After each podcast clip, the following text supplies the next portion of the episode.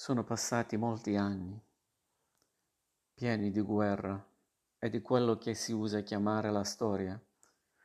Spinto qua e là all'avventura, non ho potuto finora mantenere la promessa fatta, lasciandoli ai miei contadini di tornare fra loro, e non so davvero se e quando potrò mai mantenerla. Ma, chiuso in una stanza, è un mondo chiuso. Mi è grato riandare con la memoria a quell'altro mondo, serrato nel dolore e negli usi, negato alla storia e allo Stato, eternamente paziente.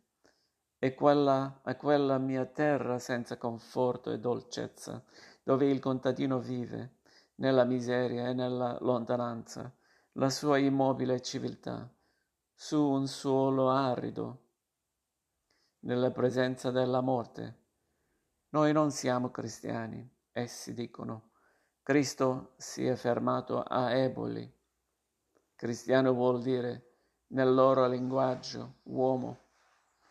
È la frase proverbiale che ho sentito tante volte ripetere nelle loro bro- bocche non è forse nulla più che l'espressione di uno sconsolato complesso di inferiorità.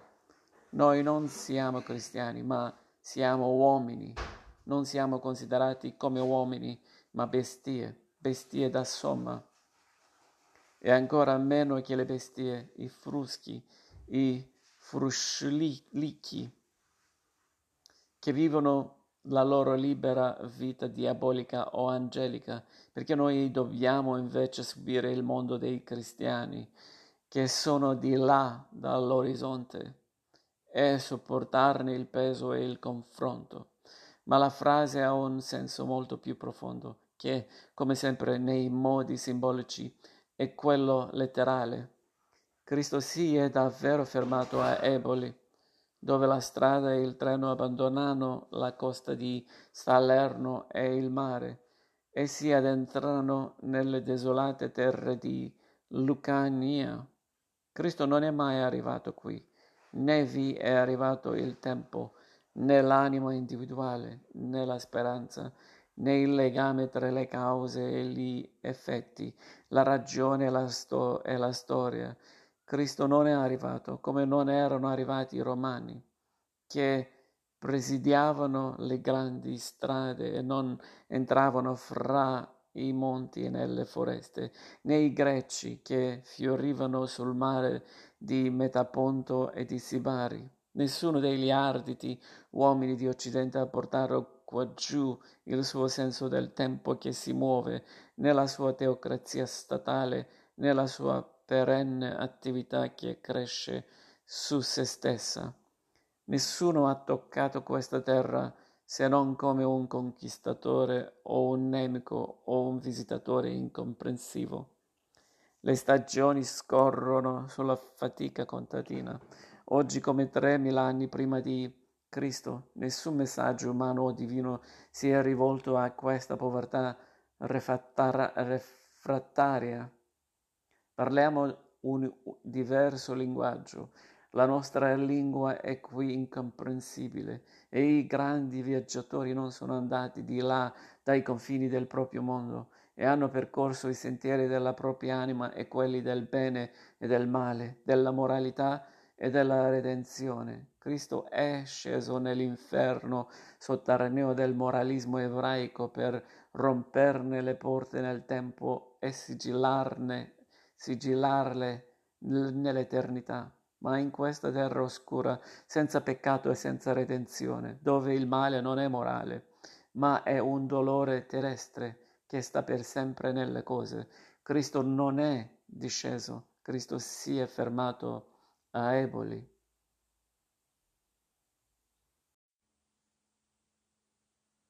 Sono arrivato a Gagliano un pomeriggio di agosto portato in una piccola automobile sgangherata.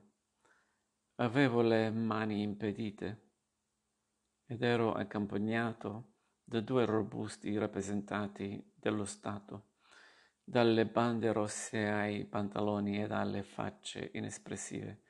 Ci venivo malvolentieri, preparato a veder tutto brutto, perché avevo dovuto lasciare per un ordine improvviso Grassano, dove abitavo prima e dove avevo imparato a conoscere la Lucania. Era stato faticoso da principio. Grassano, come tutti i paesi di qui, è bianco in cima ad un alto colle desolato, come una piccola Gerusalemme immaginaria nella solitudine di un deserto. Amavo salire in cima al paese, alla chiesa battuta dal vento, donde, donde l'occhio spazia in ogni direzione su un orizzonte sterminato, identico in tutto il suo cerchio, sia come in mezzo a un mare di terra biancastra, monotona e senza alberi, bianchi e lontani i paesi ciascuno in vetta al suo colle. Irsina, Craco, Montalbano, Salandra, Pisticchi, Grottole, Ferrandina, le terre e le grotte dei briganti, fin laggiù dove c'è forse il mare, e Metapondo e Taranto. Mi pareva di aver intuita l'oscura virtù di questa terra spoglia. E avevo cominciato ad amarla e mi dispiaceva di cambiare. E nella mia natura sentire dolorosi i distacchi, perciò ero mal disposto verso il nuovo paese dove dovevo acconciarmi a vivere. Mi rallegrava invece il viaggio, la possibilità di vedere quei luoghi di cui avevo tanto sentito favoleggiare e che fingevo nella immaginazione. di là dai monti che chiudono la valle del Bassento. Passammo sopra il burrone dove era precipitata l'anno prima la banda di Grassano, che tornava a tarda sera dopo aver suonato nella piazza di Accettura. Da allora i morti suonatori si ritrovano a mezzanotte in fondo al burrone e suonano, suonano le loro trombe e i pastori evitano quei paraggi presi da un reverenziale terrore. Ma quando ci passammo era giorno chiaro, il sole brillava, il vento africano bruciava la terra e son suono saliva dalle argile. A San Mauro Forte, poco più in alto sul monte, avrei ancora veduto, all'ingresso del paese, i pali a cui furono infisse per anni le teste dei briganti e poi saremmo entrati nel bosco di Accettura, uno dei pochi rimasti dell'antica foresta che copriva tutto il paese di Lucania. Lucus a non lucendo, veramente, oggi. A Lucania la terra dei boschi è tutta brulla e il rivedere finalmente degli alberi e il fresco del sottobosco e l'erba verde e il profumo delle foglie era per me come un viaggio nel paese delle fate. Questo era il regno dei banditi e ancora oggi, per il solo e lontano ricordo, lo si attraversa con curioso timore, ma è un regno assai piccolo e lo si abbandona ben presto per salire a Stiliano, dove il vecchissimo corvo Marco sta da secoli sulla piazza, come un dio locale, e svolazza nero sulle pietre. Dopo Stiliano si discende al, alla valle del Sauro con il suo grande letto di sassi bianchi e il bel ulivetto del principe Colonna nell'isola dove un battaglione di bersaglieri fu sterminato dai briganti di Boriest che marciavano su Potenza, cui arrivati a un bivio si lascia la strada che porta alla valle dell'Agri e si prende a sinistra per una straducola fatta da pochi anni. Addio Grassano, addio terre vedute di lontano o immaginate. Siamo dall'altra parte dei monti e si sale a Bazzelloni, a Galiano, che non conosceva fino a poco fa la ruota. A Galiano la strada finisce. Tutto mi era sgradevole, il paese, a prima vista. Non sembra un paese, ma un piccolo insieme di casette sparse, bianche, con una certa pretesa nella loro miseria. Non è in vetta al monte, come tutti gli altri, ma in una specie di sella irregolare in mezzo a profondi burroni pittoreschi, e non ha a prima vista l'aspetto severo e terribile di tutti gli altri paesi di cui c'è dalla parte da cui si arriva qualche albero, un po' di verde, ma proprio questa mancanza di carattere mi dispiaceva. Ero avvezzo ormai alla serietà nuda e drammatica di Grassano, ai suoi intonacci di calce cadente e al suo triste raccoglimento misterioso, e mi pareva che quell'aria di campagna con cui mi appariva Galliano suonasse falso in questa terra che non è mai una campagna. E poi forse è vanità, ma mi pareva stonato che il luogo dove ero costretto a vivere non avesse in sé un'aria di costrizione, ma fosse sparso e quasi accogliente, così come il, al prigioniero è di maggior conforto una cella che inferiate esuberanti e retoriche piuttosto che una che assomigli apparentemente a una camera normale, ma la mia prima impressione era soltanto parzialmente fondata. Scaricato ha consegnato al segretario comunale un uomo magro e secco, duro d'orecchio, con dei baffi neri a punta sul viso giallo e la giacca di cacciatore, presan- presentato al podestà e al brigadiere dei carabinieri. Salutati i miei custodi che si affrettavano a ripartire, rimasi solo in mezzo alla strada. Mi accorsi allora che il paese non si vedeva arrivando, perché scendeva e si snodava come un verme attorno ad un'unica strada in forte discesa, sullo stretto ciglione di due burroni e poi risaliva e ridiscendeva tra due altri burroni e terminava sul vuoto. La campagna che mi pareva di aver visto arrivando non si vedeva più e da ogni parte non c'erano che precipizi, argilla bianca su cui le ca- case stavano come liberate nell'aria e d'ogni intorno altra argilla bianca, senza alberi e senza erba, scavata dalle acque in buche, coni, piagge di aspetto maligno, come un passeggio lunare. La porta di quasi tutte le case, che parevano un embilico sull'abisso, pronte a crollare piene di fenditure, erano curiosamente incorniciate di stendardi neri, alcuni nuovi, altri stinti dal sole e dalla pioggia, sì che tutto il paese sembrava a lutto o imbandierato per una festa della morte. Seppi poi che usanza porre questi stendardi sulle parti delle case dove qualcuno muore e che non si usa toglierli fino a che il tempo non li abbia sbiancati.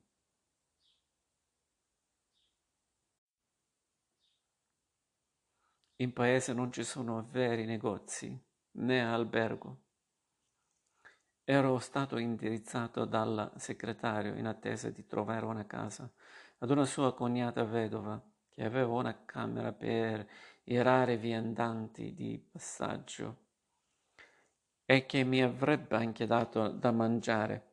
Erano pochi passi dal municipio, una delle prime case del paese, così prima di dare un'occhiata più approfondita alla mia nuova residenza, entrai dalla vedova per una delle porte a lutto con le mie valigie ed il mio cane barone e mi sedetti in cucina. Migliaia di mosche anneravano l'area e coprivano le pareti. Un vecchio cane giallo stava sdraiato in terra, pieno di una noia secolare, la stessa noia, e un'aria di disgusto di ingiustizia subita e di orrore stavano sul viso pallido della vedova, una donna di mezza età, che non portava il costume, ma l'abito comune delle persone di condizione civile, soltanto con un velo nero sul capo. Il marito era morto tre anni prima di una brutta morte. Era stato attratto da una strega contadina con dei filtri d'amore ed era diventato il suo amante era nata una bambina e poiché Ailey a questo punto aveva voluto troncare la relazione peccaminosa, la strega gli aveva dato un filtro per farlo morire. La malattia era stata lunga e misteriosa. I medici non sapevano che nome darle. L'uomo aveva perso le forze ed era diventato scuro nel volto, finché la sua pelle diventò mente divenne del dolore del bronzo, sempre più nera, ed egli morì. La moglie, una signora, era rimasta sola con un ragazzo di dieci, dieci anni e poco denaro con cui doveva ingegnarsi a vivere. Per questo affittava la stanza. La sua condizione era così intermedia, intermedia tra quella dei galantuomini e quella dei contadini aveva insieme degli uni e degli altri, le maniere e la povertà. Il ragazzo era stato messo in collegio dai preti a Potenza. E ora era in casa per le vacanze, silenzio, silenzioso, ubbidiente e mite, già segnato dalla, dall'educazione religiosa, con i capelli rasi e il vestitino grigio del collegio abbottonato fino al collo Ero da poco nella cucina della vedova e le chiedevo le prime notizie del paese, quando si batté alla porta e alcuni contadini chiesero timidamente di entrare. Erano sette o otto, vestiti di nero, con i capelli neri in capo, gli occhi neri pieni di una particolare gravità. Tu sei il dottore che è arrivato ora? mi chiesero.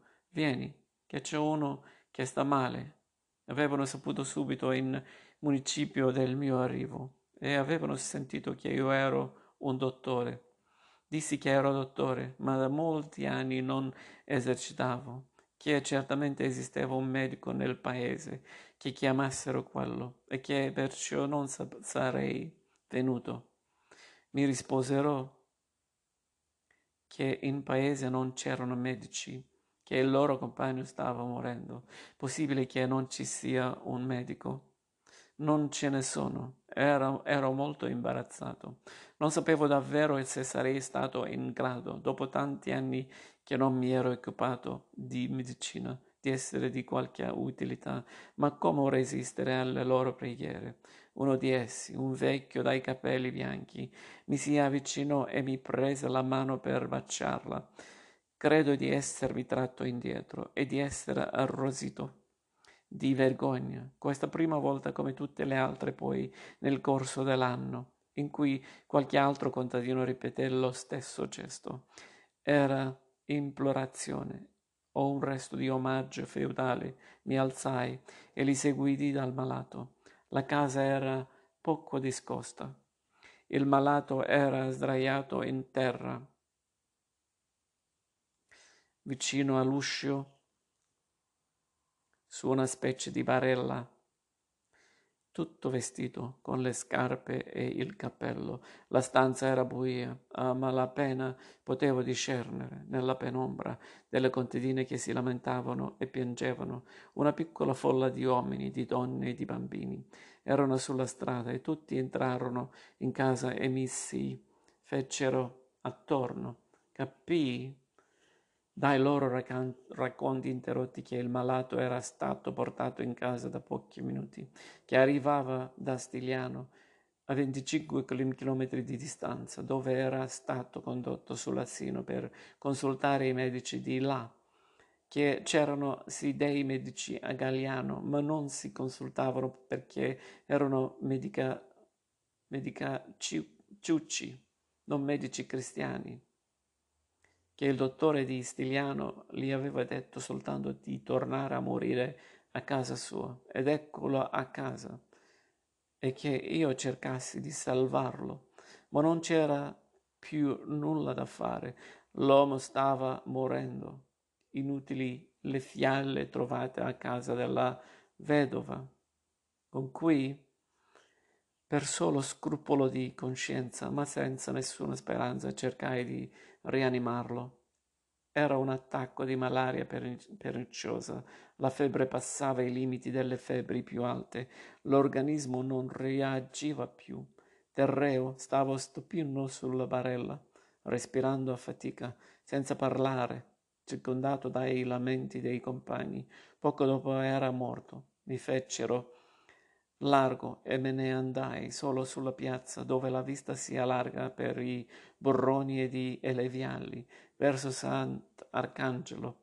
Era l'ora del tramonto. Il sole calava dietro i monti di Calabria e, inseguiti dall'ombra, i contadini piccoli nella distanza si affrettavano per i sentieri lontani nelle argille, verso le loro case.